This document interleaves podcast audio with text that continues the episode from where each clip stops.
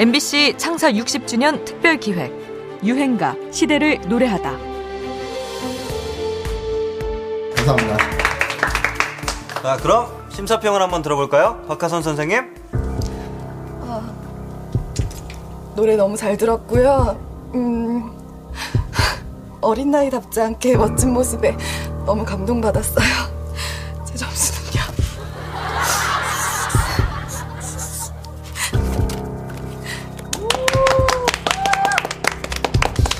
발음이 씹히는 단점이 있었지만 그걸 채우고도 남는 파워풀한 보컬, 리듬감 다 좋았습니다. 아, 강승윤을 누가 잡죠? 2012년 시트콤 하이킥 짧은 다리의 역습의 한 장면입니다. 공개 오디션 프로그램 심사위원들의 모습을 패러디하고 있죠.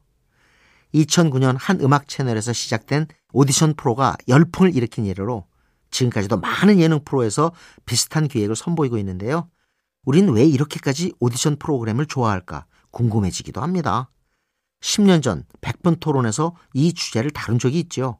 너무 오랜 동안 한 15년 정도 한 부류로 음악이 흘렀어요, 사실은. 그렇기 때문에 TV에 늘 나오는 사람이 나오고 늘 반복되고 어, 미안한 얘기지만 복제품처럼 똑같은 스타일을 공급을 받을 뿐이지 자신들의 결정권이 없다라는 그리고 새로운 얼굴들을 보지 못한다라는 갑갑함 뭐 이런 욕구불만들이 대중들 사이에 에너지가 많이 쌓여 있었을 것이고요. 김태원과 신해철의 목소리였습니다. 오디션 프로를 통해 가공된 모습이 아닌 원석의 매력을 만날 수 있다는 이야기인데요. 2010년 우승자는 아니었지만 그에 못지않은 화제의 인물이 하나 등장합니다. 허스키한 목소리의 고등학생. 지금은 그룹 위너에서 활약하고 있는 강승윤이었죠. 그는 처음부터 좋은 평가를 받지 못합니다. 가까스로 탈락고비는 넘기지만 매번 혹평을 받아 안쓰러울 지경이었는데요. 그런 그가 단 한 곡으로 반전을 가져오죠. 심사위원 윤종신의 노래를 다시 부른 본능적으로. 기타를 연주하며 호쾌하게 부른 이 한 곡으로 오디션에서는 탈락하게 되지만 대중들에게 확실한 인상을 남기게 됩니다. 계속해서 변화하고 성장하게 만드는 오디션 특유의 팽팽한 긴장감이 아니었다면 보기 어려운 무대였겠죠. 혹자는 오디션 현장을 치열한 경쟁 사회의 축소판으로 보기도 하는데요. 그 긴장감을 뚫고 원석의 가능성을 보여줬던 강승인의 노래입니다. 본능적으로.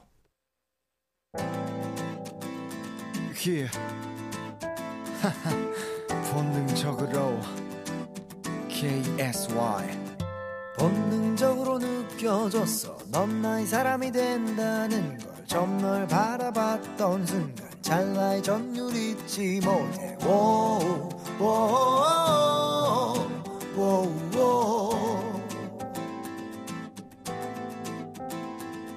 좋은 사람인진 모르겠어. 미친 듯이 막 끌릴 뿐이야. 섣부른 판단일지라도 왠지 사랑일 것만 같아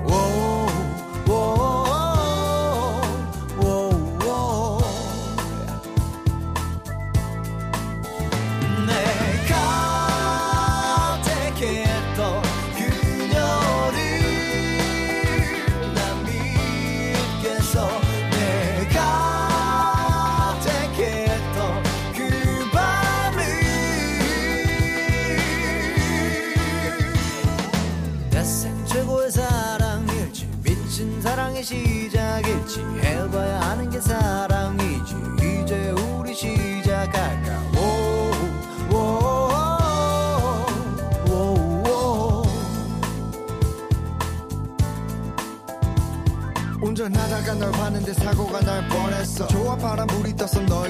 있고 그 MBC 창사 60주년 특별 기획. 유행가. 시대를 노래하다. 지금까지 음악평론가 임진모였습니다.